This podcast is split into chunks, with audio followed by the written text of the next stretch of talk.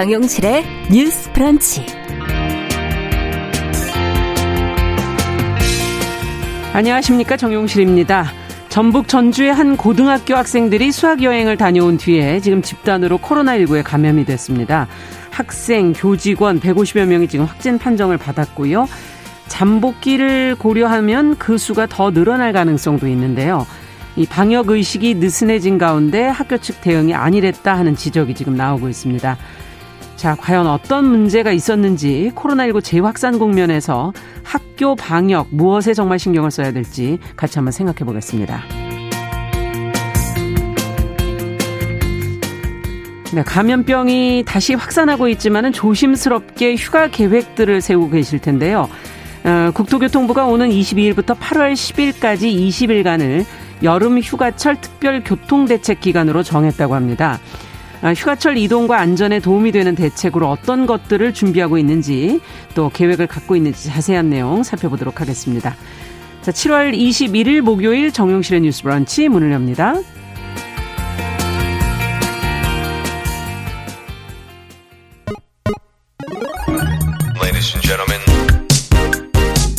새로운 시각으로 세상을 봅니다. 정용실의 뉴스 브런치 뉴스 pick. 네, 정용실의 뉴스 브런치 언제나 청취자 여러분들과 함께하고 있습니다. 오늘도 유튜브로 850여 분이 지금 들어오셨네요. 그리고 콩 앱 라디오 들으시면서 의견 보내주시면 저희가 반영하도록 하겠습니다. 감사드립니다. 자, 첫 코너 뉴스 pick입니다. 화요일 목요일 두 분과 함께하고 있습니다.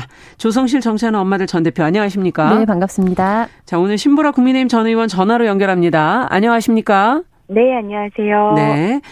자, 오늘 첫 번째 뉴스는 앞서 말씀드린 전북 지역 한 고등학교 학생들의 수학여행 이후에 집단 코로나19 감염에 관련된 내용 저희가 좀 살펴볼까 하는데요.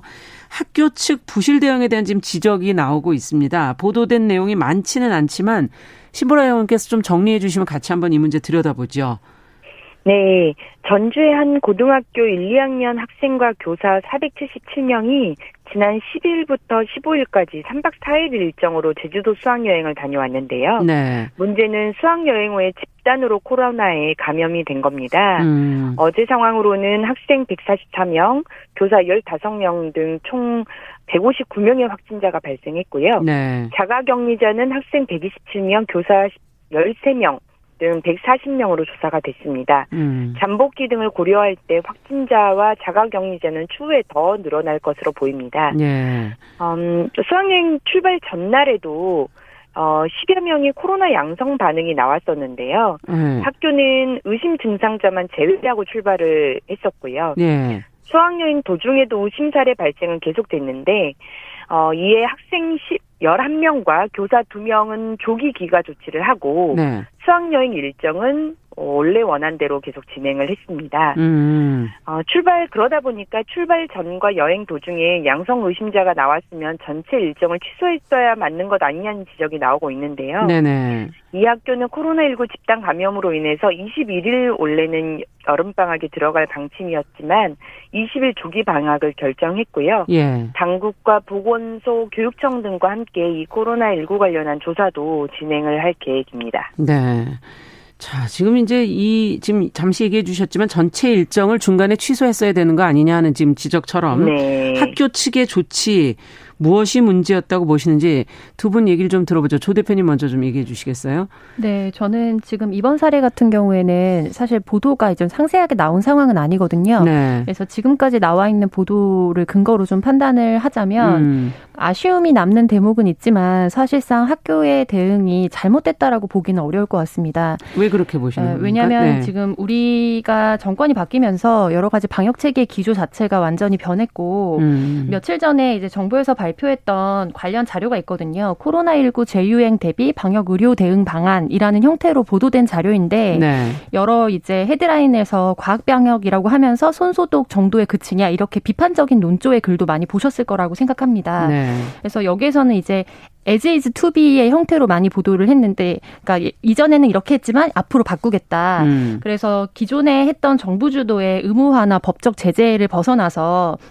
국민이 자발적으로 참여하는 형태로 감염 취약 시설 중심의 부분적 통제를 하겠다는 거거든요. 네. 그러니까 이 말은 결국 큰 대전제 자체가 지금 바뀐 상황에서 학교에서 이상자들이 이제 의심자들이 나왔을 때 멈췄다면 좋았겠지만 이게 대규모의 이제 형식 형태이고 음. 교사들도 가고 싶어서 가지는 않았을 거거든요. 그래서 현재 상황에서 이제 어떤 구체적인 지침이나 가이드라인이 없는 상황에서 이제 어떤 절차를 거치느냐가 좀 재량에 좀 맡겨져 있는 상황으로 보입니다. 음. 그래서 아쉬움이 남는 대목은 이제 어, 그럼에도 불구하고 위험에 대한 선제적인 대응을 했다라면 당연히 좋았을 것이고 네. 어, 어, 아마도 많은 경우에 이런 경우에는 이제 학부모들에게 급하게 회람을 해서 의견 총치를 한 후에 가고 싶은 사람만 자발적으로 가도록 한다든지 아. 이런 방식을 취하기도 하거든요. 네. 근데 지금 이 학교에서는 어떤 대응을 했는지 잘 모르기 때문에 근데 이제 제가 이 상황에서 어떤 구체적인 잘못이 있다라고 좀 지적하기 어렵다고 강조하는 이유는 음. 지난 시간에 저희가 다뤘던 이제 방학 동안에 무상급식 있지 않습니까? 네. 그러니까 이런 경우에 특히 그 전에도 사실은 뭐 그런 학내에서 여러 가지 변화가 일어나는 거에 대한 저항이나 반대가 음. 없다고 볼 수는 없습니다만 코로나 이후에 방역에 대한 부담이라든지 사후에 문제가 발생했을 때 학교의 음. 관리 책임에 대한 국민적 집중도가 높아지다 보니까 음. 예를 들면 급식이나 뭐 예를 들면 간식이나 이런 경우에도 결국에는 사고가 났을 때 모든 책임을 일선에 있는 교사에게 지라고 하는 것이 네. 아니냐라면서 굉장히 불만과 거부감이 좀 높은 상황이거든요. 아, 네. 그래서 이렇게 해석의 여지가 이제 크거나 혹은 지침이 전혀 정해져 있지 않아서 학교에서 좀 정리하기가 어려운 상황이었을 때는 그래서 우리가 향후에 이거를 재발 방지하기 위해서 어떻게 할 것인지에 대한 논의는 필요하지만 음. 그러니까 교사들에 대해서나 혹은 특정 학교에 대해서 좀 비난을 하는 방식 혹은 비판의 논조가 집중이 되는 거는 좀 지양해야 하지 않을까. 네. 지금 네. 어, 방역의 모드가 바뀌었고 구체적인 지침이나 가이드라인이 지금 없었던 거 아니냐 학교 재량권에 달려 있었던 거 아닌가 하는 그런 지적을 해 주셨어요. 네, 물론 아쉬움은 남습니다. 네. 신보라 의원께서는 어떻게 보십니까? 네, 어쨌든 달라진 방역 체계가 존재하고 음. 그런 부분들을 수방을 갈 것인지 어떻게 할 것인지 음. 학교 재량에 맡겨진 것은 사실이다. 음. 하지만 그 학교 재량의 범주 안에서도 충분히 이제 발생 가능한 상황에 대해서 염려가 됐다면 네. 최종적으로 수학여행을 어, 어, 그래도 단행할 것인지에 대해서는 좀 학부모들과의 어, 학교 자체 판단이 좀 필요하지 않았을까 하는 음. 생각이 드는데요. 네. 왜냐하면 이제 수학여행 전날 코로나19 양, 검사를 진행을 했는데 음. 당시에 양성 판정을 받은 학생들과 밀접 접촉한 학생들을 상대로 개별검진 기 검사를 했다고 해요. 예. 그런데 이미 그때도 학년과 반이 다른 학생들이 양성 판정이 나왔다고 합니다. 아. 그건 말, 말하자면 그냥 교내 확산이 일정 정도 이미 진행이 되고 있었다는 것을 보여주는 거죠. 왜냐하면 네. 같은 학년이나 같은 반 내에서 어, 감염이 있는 게 아니라 그렇죠. 음, 여기저기 분산되어 있으니까. 네, 분산돼서 이미 10여 명이 넘는 학생들이 양성 판정을 받았다는 음. 것은 교내 확산이 진행 중이었다는 걸 방증했을 때 이걸 단순하게 넘길 문제는 아니었다라고 음. 보고요. 네. 수학여행 기간 이제 갔다 하더라도 수행, 수학여행 기간 중에도 의심 사례가 계속 발생이 됐는데, 네. 이제 당시 이제 수학여행 촬영한 사진이나 이런 것들을 보면, 이제 버스 안에서도 학생들이 마스크도 착용하지 않은 채 웃, 이렇게 웃고 떠드는 모습들이 촬영이 많이 됐다고 합니다. 아. 이제 그러니까, 어, 어떤 수학여행이라는 게 굉장히 많은 인원이 가고, 그렇죠. 단체 합숙을 하고 또 단체 버스에서 함께 지내는 어떤 네. 상태의 특이점이 있기 때문에 특수성이 있기 때문에 네. 현장 방역 조치에 대해서도 일정 정도 경각심을 갖고 진행을 했었어야 되는데 음. 그렇지 못한 문제가 있는 거죠. 그러다 보니 이게 전체적인 집단 감염의 사태까지 이르지 않았나라는 음. 생각이 들고요. 그런 측면에서 학교의 대응과 현장 방역의 문제가 아쉬울 수밖에 없습니다. 네. 그러니까 수학 여행 전부터도 어 그걸 대응할 수 있는 시점이 있었고 또 기간 안에서도 또 문제가 좀 있었다라는 지적을 해 주셨어요. 자, 지금 이제 코로나19가 재확산된다는 지금 보도들이 계속 나오고 있고 어 그렇다면 학교는 이제 수학 여행 등의 이런 단체 활동을 어떻게 해야 될 것이냐 하는 게 이제 남아 있는 앞으로의 또 문제가 되지 않겠습니까? 이 부분은 조 대표님께서는 어떻게 보세요? 네. 이제 결국에 이 학교가 어떤 방역 대응을 어떻게 했느냐의 문제보다도 음. 우리가 특별히 일 비즈니스로 이루어지는 여러 가지 출장이라든지 이런 부분은 음. 이제 국민들이 생각할 때 당연히 갈 수밖에 없고 그렇죠. 위험이나 이런 부분들을 감수할 수밖에 없다라고 생각을 하죠. 음. 그런데 학생들이 학교에 등교한다든지 네. 혹은 수학 여행을 간다든지 단체로 무슨 음. 어떤 시, 실내에서 활동을 한다든지 이런 부분에 있어서는 이게 선택이냐 혹은 필수적인 것이냐 이런 거에서 사실은 관점의 차이가 좀 반영이 된다고 봅니다. 네. 그래서 이게 코로나19라는 것이 뭐 예를 들면 1, 2년 내에 종식이 될 것이 음. 예상되는 상황은 사실상 아니지 않습니까? 네. 그래서 마스크를 벗는 것 관련해서도 사실은 정부가 바뀌면서 마스크 해제가 될 것으로 예상을 하기도 했지만 실질적으로 현재 언제까지 이게 연장될지 좀 그렇죠. 보기 어려운 상황이거든요. 네. 그래서 저는 이제 궁극적으로 일상으로의 회복이 학생들에게 있어서도 진행이 돼야 된다고 근본적인 방향성은 그렇게 생각을 하고요. 음. 그렇지만 다만 이제 수학 수학 여행을 간다든지 하는 거는 같이 숙박을 하기 때문에 네. 이 부분에 있어서 앞서서 신보라 의원께서 언급해 주셨던 것처럼 마스크 착용이라든지 혹은 같은 방을 쓰는 학생들 사이에서 어떻게 이제 마스크를 벗고 학생들이 또 방에서 활동을 했을 걸로 좀 예상이 되거든요. 그렇죠. 그래서, 자, 자야 되기 때문에 네, 네, 맞습니다. 사실 마스크를 계속 쓰고 잠을 잔다는 건 쉬운, 쉬운 일은, 일은 아니니까요. 아닐 것 같아요. 그래서 예. 이런 부분들에 있어서 그렇다면 사회적 합의를 어떻게 할 것인가. 그래서 음. 저는 사실 기본적으로 원치 않는 학생들은 이게 결석 처리가 되지 않고 당연히 음. 참여를 하지 않도록 않도록 하는 선택권을 줘야 한다고 생각하고요. 음. 다만 그럼에도 불구하고 뭔가 PCR 검사나 이런 것들을 진행한 후에 일정 부분 만에 하나 있을지 모르는 좀 위험성을 감수하고라도 출석을 하겠다라고 하는 학생들에 대해서는 음. 학교에서 구체적으로 그럼 일선의 교사들이 어디까지의 방역 그런 어, 관리를 해야 되는지에 대해서 구체적인 좀 가이드라인이 주어져야 한다. 음. 이렇게 보고 있습니다. 네.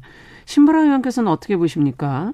네, 지금 어쨌든 제2 유행이 계속되고 있고, 음. 어, 뭐 추측으로 또를 어 중순부터 10월까지 그렇죠. 지금 7월부터 이제 10월 제 유행 기간이 네. 대폭 길어질 거라는 지금 전망이 나고 있는데요. 예. 지금 현재도 7월 어, 18일께 신규 확진자 중에 18세 이하가 차지하는 비중이 32%가 된다고 합니다. 네. 이게 18세 이하 연령층인데 15%가량인 것을 고려하면 네. 큰 비중인 거죠.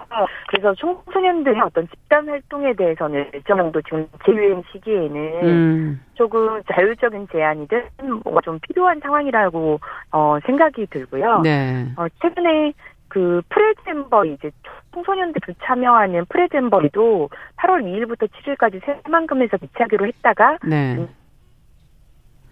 네, 전화 상태가 지금 안 좋아서 전 아, 끊겨졌는데 저희가 다시 한번 연결해 보도록 하고요.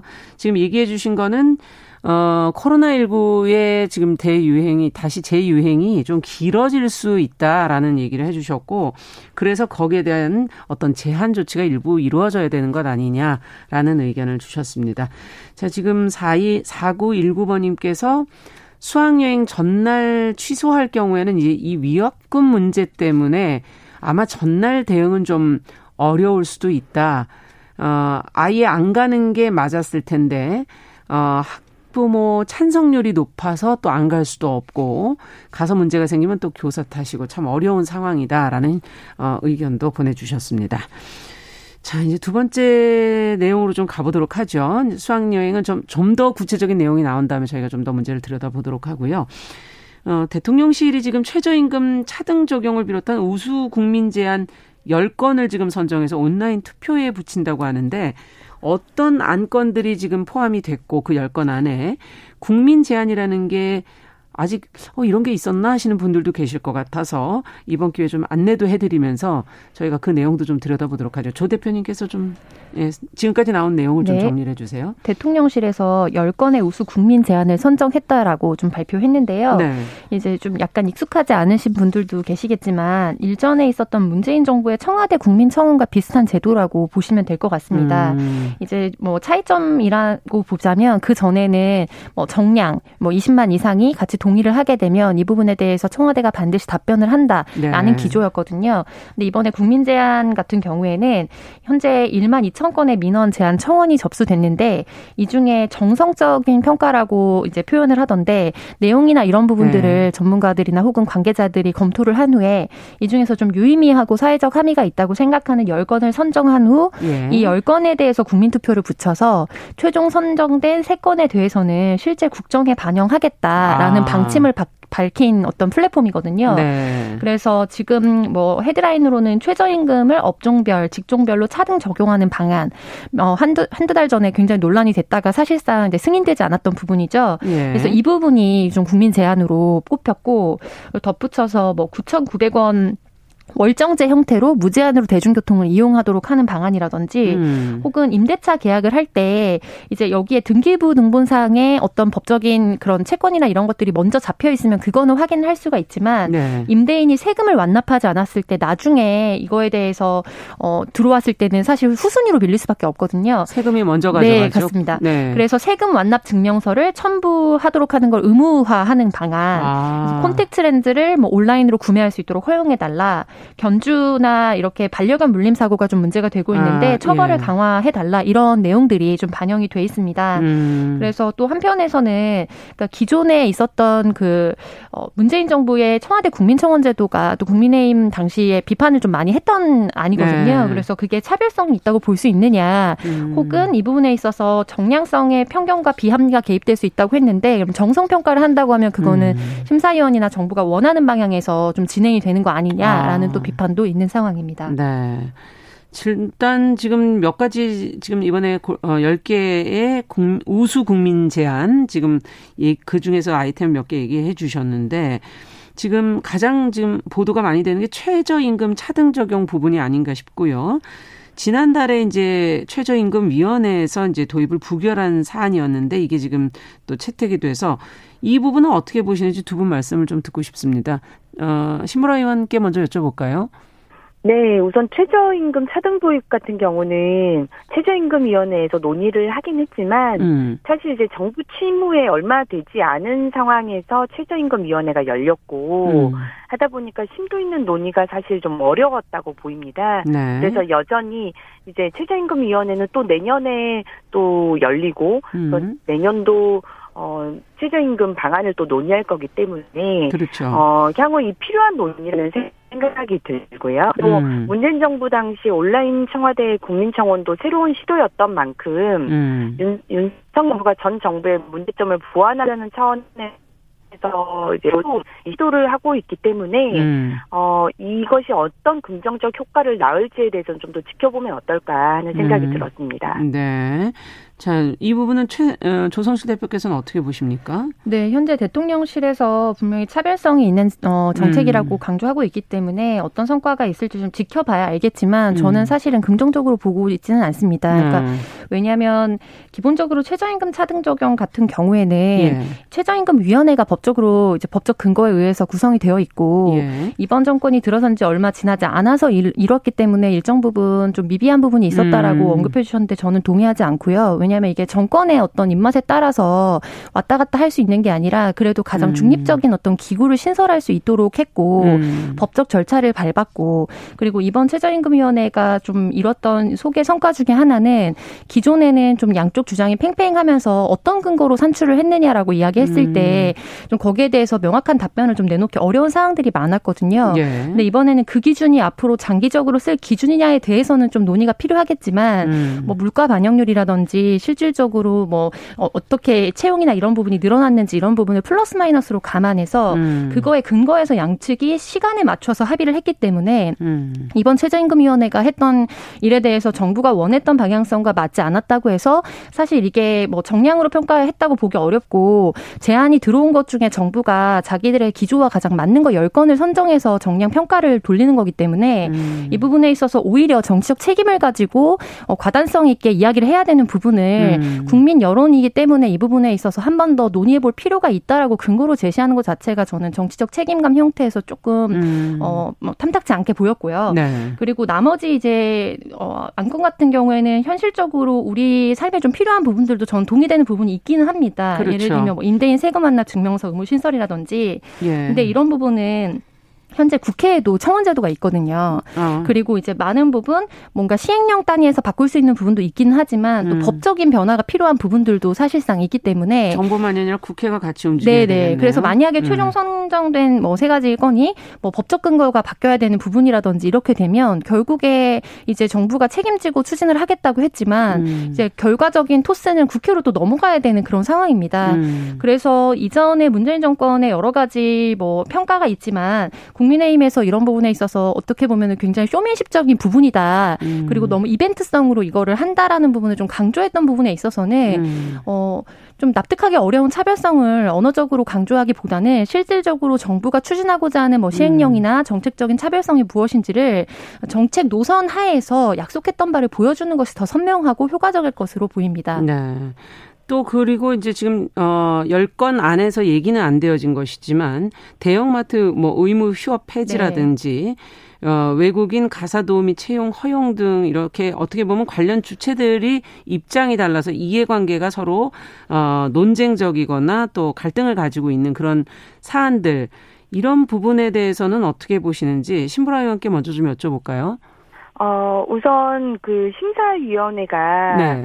어, 이런 내용들을 이제 선정을 심사를 통해서 선정을 하게 됐는데 네. 대형마트 의무휴업 폐지나 외국인 가사 도우미 채용 허용 등은 분명 쟁점이 있는 사안이긴 그렇죠. 합니다. 네. 하지만 그렇기 때문에 이제 국민들이 어떤 선택을 하시는지 좀 어, 이 부분에 또 이제 투표에 붙이기로 한 만큼 아, 국민 선택이 남아 있으니 예, 라는 생각이 들고요. 네. 아까 최저임금 그 예. 같은 경우는 최저임금 위원회에서 실제 그 제도를 아예 반대했던 것은 아니고 음. 그 최저임금 차등 적용에 대한 뭐 여러 실사조사 자체가 되어 있지 않다. 음. 그래서 이제 어 공고를 해서 이제 고용노동부가 이제 기초 제도 이제 조사를 해서 조사를 하기로 했기 때문에 네. 여전히 좀 살아있는 이슈라고 보는 게 저는 적절하다라고 네. 생각을 합니다. 네. 어떻게 보십니까? 이 쟁점이 되는 사안들에 대해서 조 대표님께서는? 네. 지금 뭐 대형마트 폐지라든지 앞서 얘기해 주셨던 뭐 가사 노동자 같은 사안들의 경우에는 네. 사실상 이제 진영에 따라서 굉장히 혹은 또 당사자의 이해관계에 따라서 굉장히 오랫동안 있죠. 좀 쟁점에 부딪혔던 부분들이거든요. 예. 그래서 저는 앞서 언급드렸던 것과 일맥상통하게 결국에는 이게 이번 정부가 정권이 어떻게 책임감을 가지고 이런 노선에 대해서 국민을 설득하는지가 중요하지 음. 이 온라인 투표라는 게 사실상 이제 열성이 있는 분들이 참여하기가 좋거든요. 그렇죠. 열정이 있는 분들이 참여하시는 형태고 네. 전체적으로 날짜를 정해서 모두가 국민들에게 정보가 제공되고 음. 모두가 선택적으로 원하면 투표를 하고 원하지 않으면 투표를 안 하는 형태가 아니에요. 그래서 정보를 갖게 되고 아 이런 음. 기회가 있네라고 생각한 사람들 중에서 여기 여기에 대해서 그럼 참여를 해봐야 되겠다라고 생각하는 음. 사람들이 참여를 하는 형태이기 때문에 이게 국민의 여론을 균형 있게 보여준다라고 사실 좀 보기는 어렵습니다. 그래서 네. 이거를 근거로 뭔가 정책을 추진하거나 하는 거는 여러 부분에서 좀 마주하게 될 음. 향후의 문제점들이 좀 있지 않을까 이렇게 보고 있습니다. 네.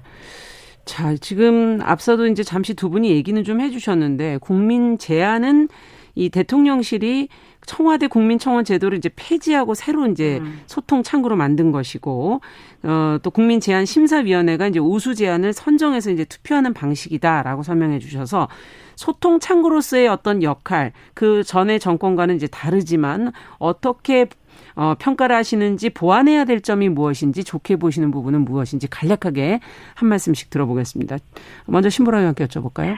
네, 저는 대통령실이 국민과의 직접 소통 창구를 개설하고 중요한 사안은 직접 해결에 나서겠다는 의지에 대해서는 높게 평가하고요. 네. 다만 홈페이지에 들어가 봤더니 몇 가지 점만 좀 개선이 됐으면 좋겠더라고요. 어, 네. 우선 국민제안 top 10의 정보들이 너무 작게만 되어 있습니다. 그래서 음. 취지를 좀 살리려면 누가 언제 어떤 내용으로 제안했는지에 대해서는 음. 좀 자세하게 공개를, 공개를 하는 해달라. 게 필요할 거라고 보고요. 네. 또 국민제안 심사위원회의 신뢰성을 높이기 위해서라도 네. 그 심사위원회 구성에 대해서도 공개를 아. 하는 것이 좋겠다는 생각입니다. 네. 그러면 조 대표님께서는요? 네, 저는 제안 내용과 처리 결과를 국민 제안 리포트 형태로 매주 공개하겠다라는 거는 굉장히 아. 좀 유의미하다고 보고요. 예. 다만 이거를 국민 투표에 붙여서 이것이 국민들이 가장 관심 있는 어떤 현재의 안건인 것처럼 음. 보이게 하고 정치적인 책임이나 이런 부분에 있어서 선명성이 떨어지는 방향은 좀 지양해야 한다고 봅니다. 네.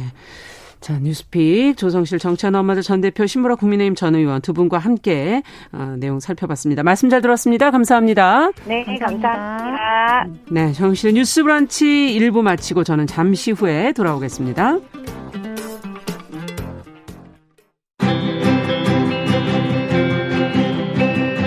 누군가는 아깝다고 생각할 우리 사회의 다양한 비용들과 푼돈들, 음. 삶의 전선에서 음. 최선을 다하고 살아가는 우리의 모습도 제 몫에 맞는 평가와 그에 합당한 시선이 좀 필요한 시점이 아닌가 하는 생각을 해충이다, 이충이다. 이거는 네. 순전히 사람의 그 아. 그 잣대로 이야기를 하는 거예요. 음. 곤충이 우리 사람보다 몇 억 년 먼저 지구에 나왔거든요. 호모 사피엔스의 선배다 이렇게 얘기를 해요. 남성의 입장에서 여성의 입장을 이해하는 사람인 거죠. 그래서 사실 이 역지사지의 태도가 한국 사회로 지금 필요한 것이 아닌가 그런 생각이 들고요. 세상을 보는 따뜻한 시선. 정용실의 뉴스 브런치. 네, 정실의 뉴스 브런치 듣고 계신 지금 시각 11시 31분입니다. 앞서 저희가 뉴스픽에서 전화 연결 상태가 양호하지 못했던 점은 청취자 여러분께 양해 말씀드립니다. 자, 이제 어, 쏟아지는 뉴스 속에서 알아두면 좋은 정보들 저희가 귀에 쏙 들어오게 좀 살펴드리겠습니다. 뉴스 속 시선 뉴스에 박진아 기자 자리해 주셨어요. 어서 오세요. 안녕하세요. 자, 오늘은 어떤 내용을 좀 살펴볼까요? 네, 오늘은요. 본격적인 여름을 맞이해서 음. 여름과 관련된 소식들을 좀 준비해 봤습니다. 어, 여름 휴가? 네, 맞습니다. 네, 첫 번째는 네. 여름 휴가는 휴가인데 네. 언제 가장 봄을 혼잡할까라는 아. 내용입니다. 보통 7말 8초를 휴가의 가장 극성수기라고 하는데요. 그러니까 예. 7월 말 8월 초죠. 이때가 가장 더운 시기이기도 하고 또 어린이집이나 아이들의 학원이 이때 휴가가 좀 많이 몰려 있어서 부모들도 이때 같이 휴가를 사용하다 보니까 7말 8초에 좀 휴가자들이 많이 모이는데요. 방학은 긴데. 맞습니다. 네, 그렇군요. 네. 네. 뭐 그래서인지 한국교통연구원 조사 결과에 따르면요. 올여름 휴가철에는 7월 30일부터 8월 5일까지 전체 휴가객의 17.9%가 와. 몰린다고 합니다. 이 수도권에서 출발하는 고속도로는 30일이 가장 혼잡하고요. 돌아오는 길은 31일이 가장 붐빌 것이라는 관측이 나오고 있습니다. 아. 네, 또 휴가철에 고속도로를 이용하는 일일 평균 차량 대수는 약 514만 대로 지난해보다 무려 7.8% 증가할 것으로 나타났습니다. 지난해는 안 가셨다 이런, 이런 얘기군요. 많이. 맞습니다. 예, 올해는 이제 가실 거다. 네. 자, 그 근데 또 코로나19가 지금 재감염 얘기가 좀 계속 나오고 재유행 네. 어, 재유행되는 상황에서 또 휴가 가시면은 또 걱정되는 부분들이 여러 가지가 있어요. 네, 아무래도 예. 걱정이 되는 부분들이 예. 많이 있는데요. 그래서 국토교통부가 20일 오는 22일부터 8월 10일까지 이 20일간을 음. 하계 휴가철 특별 교통 대책 기간으로 정하고요. 코로나19로부터 안전한 교통 환경을 제공하기 위해서 관계 기관 합동으로 특별 교통 대책을 마련해서 시행할 계획이라고 합니다. 네. 그래서 관련 내용 또 더 자세하게 나가면 또 알려드리도록 하고요. 예. 우선 이 대책 기간 중에 총 이동 인구가 예상되는 인구가 8,892만 명이라고 해요. 아. 굉장히 아, 많죠. 그렇군요. 네. 또 휴가지로 이동하는 최대 예상 소요 시간의 경우는 서울에서 강릉이 5시간 50분 되고요. 와. 서울에서 부산이 6시간 50분 정도가 소요될 것으로 예상되고 있습니다. 이번에는 정말 많이 떠나시네요. 네. 네. 어느 지역으로 많이 갈까요? 지금 강릉하고 뭐 부산 얘기를 좀 해주셨는데 그렇죠. 지역도 좀 한번 살펴봐 주세요. 네. 여행 예정 지역이 동해안권이 24.7%로 음. 가장 많았고요. 이어서는 남해안권, 그다음에 제주권, 그리고 서해안권, 강원 내륙권 이런 단순이었습니다. 음. 중요한 게 교통수단을 살펴볼 필요가 있는데요. 네. 승용차를 이용한다는 응답이 무려 91.2%로 압도적으로 높았습니다. 아. 그래서 이제 자가를 이용하시는 분들이 정말 교통 혼잡할 수 있으니까 좀 주의하셔야 그러네요. 되고요.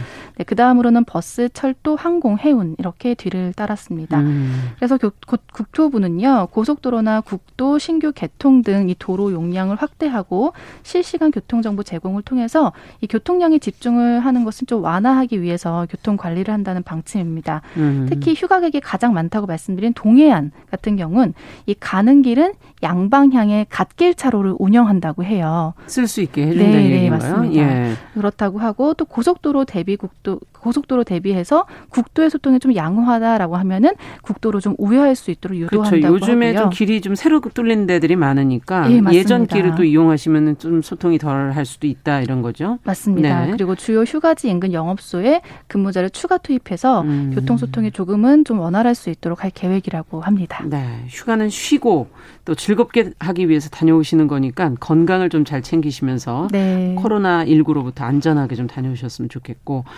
자, 다음은 또 어떤 내용인가요? 네, 다음은 여름 불청객이라고 할 수 있는데요. 초파리 퇴치법입니다. 초파리.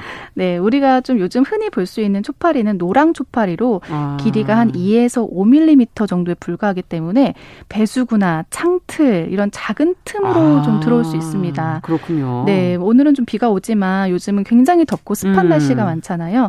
특히나 이때 이 초파리는 성장 속도가 빠르기 때문에 급격하게 수가 늘 수 있다고 합니다. 어떻게 들어왔나 집에 그런 생각을 했는데 아, 배수구나 창틀 틈으로 네, 네, 화장실 이런 배수구 이런 것도 또 맞습니다. 들어올 수가 있군요. 네, 근데 이 초파리 같은 경우는 음식물 속에 당분을 빨아먹고 번식을 하는데요. 음. 이게 들어보면 암컷 초파리 한 마리가 한 번에 100에서 200개의 알을 낳고요. 이게 10일이 지나면 성충이 돼서 또다시 번식을 한다고 합니다. 야, 빠르네요. 그렇기 때문에 한 번, 한 번만 이게 생기면 어. 정말 기하급수적으로 늘어나는 거고 특히나 요즘은 잠깐이라도 과일 같은 것을 실온에 놓으면은 그 수가 정말 순식간에 아, 늘어나는 겁니다. 안 익어서 조금 잠깐 내놓으면. 네. 근데 어떻게 해야 되나요, 그러면? 우선은 특히 요즘 같이 이제 덥고 습할 때는 과일 사 왔으면 뭐 쌀뜨물에 세척하셔도 되고요. 과일 음. 세척용 요즘 세제 많기 때문에 그걸로 일단 표면을 깨끗하게 씻은 다음에 다음에 밀폐 용기에 넣어서 보관하시는 게 좋고요. 음. 놀라운 게 초파리가 후각이 굉장히 발달해서 네. 1km 이상의 거리에서도 그 냄새를 맡을 수 있다고 해요. 초능력이네. 네, 네, 정말 저도 깜짝 놀랐거든요. 어. 그렇기 때문에 집안에 특히나 음식물 쓰레기 같은 것들 아. 자주 버려야 되고 남은 음식에서도 초파리가 날아들 수 있기 때문에 설거지 쌓아두지 않는 게 특히 아. 중요합니다. 이 방충망을 포함해서 싱크대 배수구, 화장실 하수구는 초파리가 집으로 들어오는 굉장히 아, 대표적인 네, 경로거든요. 그렇기 때문에 싱크대 배수구는 평소에 좀 뚜껑 닫아 놓으시는 게 좋고요. 아, 맞아요. 뚜껑을 닫아 놓으시면 좀 낫겠네요. 네. 네. 그리고 촘촘한 거름만 사용해서 초파리가 침투할 수 있는 틈을 최대한 막아 주시는 게 좋습니다. 음. 또 일주일에 두세 번 정도 그냥 습관적으로 배수구나 하수구에 뜨거운 물 이렇게 좀 부어 주시면요. 아. 벽에 붙어 있던 알이나 유충을 또 제거할 수 있다고 합니다. 아, 배수구나 하수구에 뜨거운 물을 가끔 부어 주시면 네. 거기에 다, 뭐 초파리가 아니더라도 뭐라도 있을 수 있으니까. 네, 맞습니다. 예, 그것도 굉장히 좋은 방법이네요. 네. 근데 그래도 너무 계속 있다. 한번 집에 들어온 경우 는 그러면 어떻게 해야 될까요? 이게 제가 실제 경험입니다. 네. 저도 한 번 이런 적이 있어가지고 어떤 방법을 해도 잘 없어지지가 않더라고요. 네. 그래서 제, 그때 제가 찾아보고 했던 방법 중에 아주 가장 효과적인 방법이었는데 우선 종이컵하고 남은 과일, 식초, 올리고당 네. 네 가지만 있으면 되거든요. 집에 늘 있죠. 뭐. 네, 종이컵에 남은 과일을 많진 않아도 돼요. 조금만 음. 넣고 식초와 올리고당을 살짝 살짝 담길 정도로 음. 적정량을 부어줍니다. 그 다음에 랩을 이용해서 입구를 탄탄하게 막아주세요. 네. 그리고 이쑤시개로 구멍을 작은 구멍을 뽕뽕뽕뽕 뚫어주세요. 예. 이때 구멍을 너무 크게 뚫으면 초파리가 다시 빠져나올 수 있기 때문에 아. 조금 작게 뚫는 게 중요하거든요. 그래서 그렇게 놔두면 이 과일이랑 올리고당 냄새 때문에 1km에서 온다며요. 네, 맞습니다. 네. 초파리가 그걸 통해서 구멍을 통해서 들어가는데 빠져나오지 못하게 아, 되는 아, 거죠. 랩에 그 구멍으로 들어오는 가지만 나올 수는 네, 없다. 그래서 쉽게 박멸을 될 수 있는데 어. 중요한 게 제가 하루 정도 놔두니까 많이 잡히더라고요. 음. 중요한 게 다음 날 실물을 보면 좀 깜짝 놀라실 수 있기 때문에 조금 주의해서 치우는 거는 네. 마음을 단단히 먹고 맞습니다. 하시라는 말씀이시군요. 알겠습니다. 네. 네. 어, 방법까지 퇴치법까지 알려주셨어요.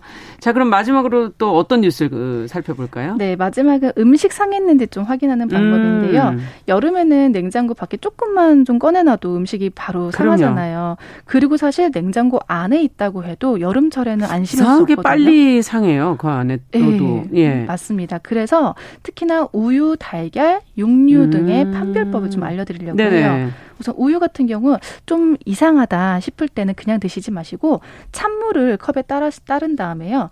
우유를 몇 방울만 이렇게 뚝뚝 떨어뜨려 보세요. 그때 음. 이 우유가 물 속에 그냥 툭 가라앉으면 상하지 않은 건데 음. 이게 넣자마자 물에서 팍 퍼진다면 좀 상한 아, 걸수 있습니다. 그렇군요. 그래서 의심이 될 땐 한번 해보시면 좋을 네. 것 같고요. 우유 포장지 겉면에 유통기한이 써 있긴 하지만 그렇죠. 말씀드린 것처럼 냉장고 문을 자주 열었다거나 이 우유를 자주 꺼냈다거나 그러면 네. 쉽게 상할 수 있기 때문에 꼭 한번 확인해 보시는 게 좋습니다. 네. 달걀, 육류 이런 게 사실 상한 거 드시면 큰일 나는 거잖아요. 그렇죠. 예. 이 달걀 같은 경우는 소금물로 알 수가 있는데요. 음. 물하고 소금을 10대 1 비율로 일단 먼저 섞어 주세요. 그다음에 소금물에 달걀을 툭 넣었을 때 이게 그냥 훅 가라앉으면 상하지 않은 겁니다. 음. 하지만 달걀이 둥둥둥둥 떠오른다면 이건 상한, 음. 상한다는 뜻이기 때문에 절대 드시면 안 되고요. 음. 육류 같은 경우는 해동을 해보면 상태를 알 수 있습니다. 이 상한 소고기와 돼지고기는 해동했을 때 색이 하얗게 보이고요. 닭고기는 검게 보이기 때문에 아, 제 색깔이 안 나오고 예, 맞습니다. 해동했을 때 색깔이 좀 이상하다 싶으면 무조건 버려야 되네요. 맞습니다. 또 밀봉된 고기 팩이 부풀어 올라 있다. 음. 이거는 부패한 겁니다. 부풀어 올라 있으면 부패한 거니까 아. 버리시는 게 좋습니다. 좋고요. 특히 또 육류는 단백질이 많아서 쉽게 상하기 때문에 요즘 같은 때는 구매했다면 예, 최대한 빨리 드시는 것이 좋습니다. 냉동실도 사실은 여름에는 완전히 안전하다 볼 수는 없을 것 같아요. 맞습니다. 너무 오래 두시는 건 안 좋고 바로바로 바로 드셔야 되겠네요. 네. 네. 자, 뉴스 속 시선 뉴스 박진아 기자와 함께 소식 살펴봤습니다. 말씀 잘 들었습니다. 감사합니다.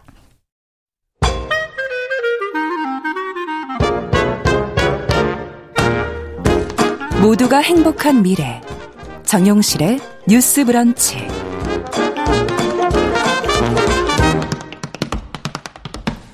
네, 정용실의 뉴스 브런치 듣고 계신 지금 시각 11시 41분입니다. 자, 이번에는 서점 편집자의 세심한 안목으로 골라온 좋은 책들 같이 읽어보는 시간이죠. 동네 책방. 오늘은 헬로 인디북스의 이보람 대표 자리해주셨어요. 어서 오세요. 아, 네, 안녕하세요. 네. 오늘은 뭘 읽어볼까요?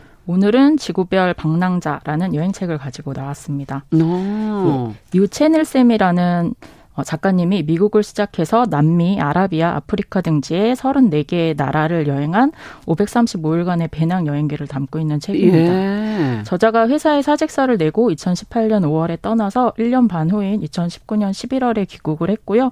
오랜 시간 집필 작업을 통해 올 7월에 나온 따끈한 신간입니다. 네. 어, 이름이 특이하세요. 네. 유채늘 샘. 예, 엄마 아빠 성을 다 따서. 아, 유채가 네. 성이고 네, 늘샘이 이름이군요. 네. 아니 근데 여행책은 너무 많아서 뭐 특별하게 이 책을 골라오신 이유를 좀 설명해 주셔야 될 것 같은데요. 어, 네. 길게 이제 설명을 하겠습니다. 회사에 사직서를 내고 세계 여행을 떠났다라는 문장만 놓고 보면 자유와 음. 낭만이 느껴지는데요. 이 책 속에 나온 여행은 기대와 다르게 최소한의 경비로 1년 반을 여행했기 때문에 여행이라기보다는 고행에 가까운 극복기라고 할 수 있습니다. 노숙을 위해서 일단 소형 텐트와 침낭을 챙겼고요. 그다음 영상을 찍기 위해 아. 카메라, 삼각대, 마이크가 필수여서 이제 다른 짐을 줄여야 돼서 바지 두 벌, 셔츠 두 벌로 짐을 쌌고요. 야. 조금이라도 무게를 줄이기 위해서 옷에 붙은 상표까지 다, 다 잘라냈다고 해요. 그래서 정말 와. 최소한의 짐만 꾸려서 떠난 여행입니다. 음. 이 책은 친절한 여행 가이드북도 아니고요. 멋진 절경을 담은 여행 사진집도 아닙니다. 심지어 안에 흑백 사진이에요. 음. 그래서 세계 곳곳에 맛집이라던가 관광 명소가 나오지도 않습니다. 네. 대신 가장 저렴하고 낡은 교통수단, 최저가이지만 벼룩이 나오는 숙소 등을 실컷 볼 수 있는 책입니다. 어. 여행 경비가 넉넉하지 않지만 더 많은 나라를 나라를 가기 위해 여비를 아끼고 아끼며 지냈기 때문인데요. 음. 경비를 아끼는 방법으로 비행기보다는 육로를 통해 이동하였고 걷기 좋은 오. 길이 나오며 교통수단 없이 도보로 여행했고 걷고. 네. 걷다가 지치면 히치하이킹. 그래서 덤프트럭과 오토바이, 나룻배까지 얻어 탈 수 있었습니다. 오. 그 덕분에 관광 명소 대신에 여행자들이 잘 가지 않는 나라와 지역도 둘러볼 수 있었다고 하고요. 종종 호스텔 청소와 베이비시터, 농장 일을 하며 숙식을 지원받기도 하였습니다. 아. 하지만 뭐 단순히 이렇게 몸만 고생한 것이 아니고요. 네네. 강도를 만나서 목숨을 위협 위협받기도 하고 폭력 경찰을 만나서 인권을 무시당하는 위험한 상황까지 처하게 되었는데요. 왜 굳이 그렇게 힘들고 고생스러운 여행을 그러니까요. 선택했느냐 자, 물어봤을 때 작가님은 대수롭지 않게 말합니다. 넉넉한 삶이 항상 좋은 삶이 아니듯 가난한 여행이 항상 나쁜 여행은 아니다. 무모하다고 할 만큼의 여행이었지만 한 걸음 한 걸음 세계에서 가장 아름다운 장소들을 걸었고 하루하루 지구에서 살아가는 별별 사람들의 미소와 슬픔을 마주했다라고 작가님이 말합니다. 아, 야, 이, 이 문장 참 좋은데 특히 지구에서 살아가는 별별 사람들 이게 지구별인가요? 네, 그런 어. 지금 알았어요. 어, 저도 지금 네. 제목과 이게 뭔가 말이 통하는 것 같아가지고 어, 스타라고 느꼈는데 요 별별 아, 사람들의 얘기일 수 그런 있겠네요. 수도 있겠군요. 네. 네. 어쨌든 이런 어떤 모험이나 고행, 고행에 가까운 그런 음. 어려운 탐험 이거를 좀 즐기는 분이신가 봐요. 네. 제가 그동안에 이 시간에 독립 출판물을 자주 소개해 드렸었어요. 예. 그래서 뭐 판형이나 볼륨이 규격화되어 있지 않다거나 구성이 정형화되어 있지 않다거나 그렇죠. 그다음 표지에 제목 없는 책들도 많이 소개해 드렸었는데 음, 그런 저는 독립 출판물의 다양성에 큰 매력을 느끼고 있는데요. 음. 오늘 가져온 책은 독립 출판물은 아니에요. 그래서 이 자체는 독립 출판물이 아. 아니지만 제가 독립 출판물을 소개하는 동일한 이유로 이 작가님을 소개하고 싶어서 이 책을 선정하게 되었는데요. 네. 어, 이 작가님이야말로 좀 정형화되지 않는 삶을 실천하고 살아가는 사람입니다. 음. 세계 여행을 가겠다고 직장에 사표를 낸 게 35살의 일이에요. 예. 그래서 여행에서 돌아와서 보니 37살 나이였는데요. 아. 저는 이제 작가님에게 묻고 싶었어요. 37이면 사회에서 자리를 잡아야 할 나이인데 이제 한국에서 어떤 계획을 갖고 있냐. 네. 보통 30대의 장기 여행이라고 하면 이직하는 사이 그냥 refresh를 위해서 한 달 정도 가, 갔다 오는 정도의 여행이지. 보통 그렇죠. 네, 1년 반이나 여행을 하고 모아놓은 돈도 여행 경비로 다 쓰고 음. 어, 저는 그런 경우를 처음 봤고 냉정하게 현실적으로 보면 그냥 작가님은 이제 나이 많은 백수인데 너무 냉정하게 보자면 그래서 그의 밥벌이가 앞으로 어떻게 될지 궁금했고 아, 저도 걱정스러웠습니다. 그 부분은 저도 걱정하고 있었어요 계속. 네. 예. 근데 이 걱정은 예, 똑같이 저만 하는 게 아니었고 어, 다 하는 거죠. 예, 2020년 여행에서 돌아온 후에 그 작가님이 오마이뉴스에 여행의 마무리 글을 뉴스로 올렸었는데요. 네. 그 뉴스에 150여 개의 댓글이 달렸었어요. 아. 근데 제가 쭉 보니까 그 중에 저처럼 오지랖을 부린 댓글들이 좀 있었는데요. 어, 읽어보면 한참 일할 나이에 경제활동을 하지 않으니 노후가 걱정된다. 경력자가 아니고서야 마흔줄 앞에 있는 당신을 채용할 회사는 드물어 보인다. 다들 아등바등 사는데 본인 욕심에 선택한 여행이고 인연의 공백은 스스로 채워야 할 것이다. 너무 냉정하다. 관심도 없는 나라 오기로 찍고 오는 게 무슨 의미가 있나? 그 시간에 자기 개발을 해라. 회사를 다니고 가정을 지킨 평범한 사람 욕보이는 이런 사람 증오한다. 증오글도 있었고 세계 일주하고 놀 때 남들은 현실에 충실해서 묵묵히 일하며 살았다. 일반 직장인이 저렇게 몇 년치 모은 돈 날리면 손, 손가락질 당한다. 어허. 등등 걱정을 넘어 무례한 악플들도 많았습니다. 야, 악, 악플이네요, 정말 거의. 네, 150개 중에 뒤로 갈수록 되게 그러니까 멋지다는 사람도 있었는데 악플도 너무 많고. 예. 그래서 제가 이 기사를 보고 2020년 그 당시에 작가님에게 연락을 드렸어요. 그러니까 연락처를 알고 있는 친구였거든요. 음. 그래서 어, 어떻게 여행을 하게 됐고 앞으로 어떻게 살 것인지 제가 인터뷰를 한 적이 있습니다. 아. 그럼 그 내용을 오늘 좀 소개를 해주시겠어요? 네네. 네. 그래서 그때 2020년 여름에 만나서 이야기를 들어봤더니 예. 작가님은 예. 열려있는 가치관을 가지고 살아가는 사람이었고요. 어, 부모님이 시인이세요. 그래서 시인으로 음. 살아가는 부모님과 싱어송라이터 여동생과 욕심 없이 통영에서 살아가는 가족의 첫째 아들이고요. 음. 어, 자발성을 중시하는 대안학교를 졸업했고 영화를 좋아해서 대안학교에서부터 영화 동아리를 만들어서 영화 제작을 시작했고요. 지금까지도 음. 짧고 긴 여행을 다녀온 후에 그걸 영상으로 편집해서 다큐 영화를 만들고 있습니다. 아, 그다음에 대안학 그러니까 지금 여행 다녀오면서 찍으셨다는 게 이거군요. 네, 이거 전에도 계속 거군요. 네, 몇 편 있어요. 아, 작가분이 지금 유시우님께서 여자 여자분이신가요? 근데 아닙니다. 남자분이십니다. 어, 남자분이십니다. 늘샘 네, 네, 네. 유채늘 쌤님은 남자분이십니다. 책 검색하시면 표지에 음. 이렇게 앉아 있는 분이 유채늘 쌤입니다. 음. 네, 그 다음에 대안학교 졸업하고 대학을 음. 위해서 이제 서울에서 자취를 시작했는데 아. 고시원에서부터 시작했어요. 그래서 예. 편의점 알바하고 근로장학생 활동까지 하면서 쉼없이 일해서 근근히 졸업을 했고요. 음. 옥탑방에서 살면서 사회생활을 했는데 이제 어렸을 때부터 지구본을 보고 꿈꿔온 게 해외여행이었는데 그 소년이었을 때의 꿈을 20대 후반에서 이루게 됩니다. 아. 월급을 모아서 어, 꿈을 조금씩 이뤄 나가는데요. 20대 후반에 아시아 8개국을 254일 동안 배낭여행을 다녀오게 되고요. 네. 돌아와서 또 돈을 벌어요. 4년 동안. 네. 그래서 그 모은 돈으로 이번에 30대 중반에 다시 지구별 방랑자가 되어 535일간의 여행을 하게 된 것입니다.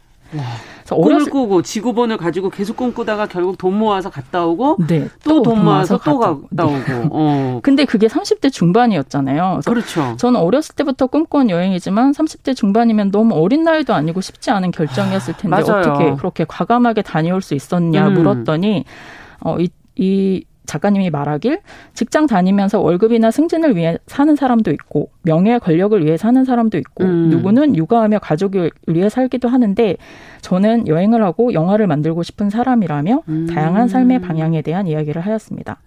어, 그러면 문제는 앞으로 어떻게 살지를 물어보았더니 그렇죠 궁금하네요. 예, 작, 작가님도 그 부분에 대해선 의연하진 않아요. 초조하고 좀 방황스럽긴 하지만 대, 의연하게 대처하려고 하고 노력하고 있고 이렇게 답변하였습니다.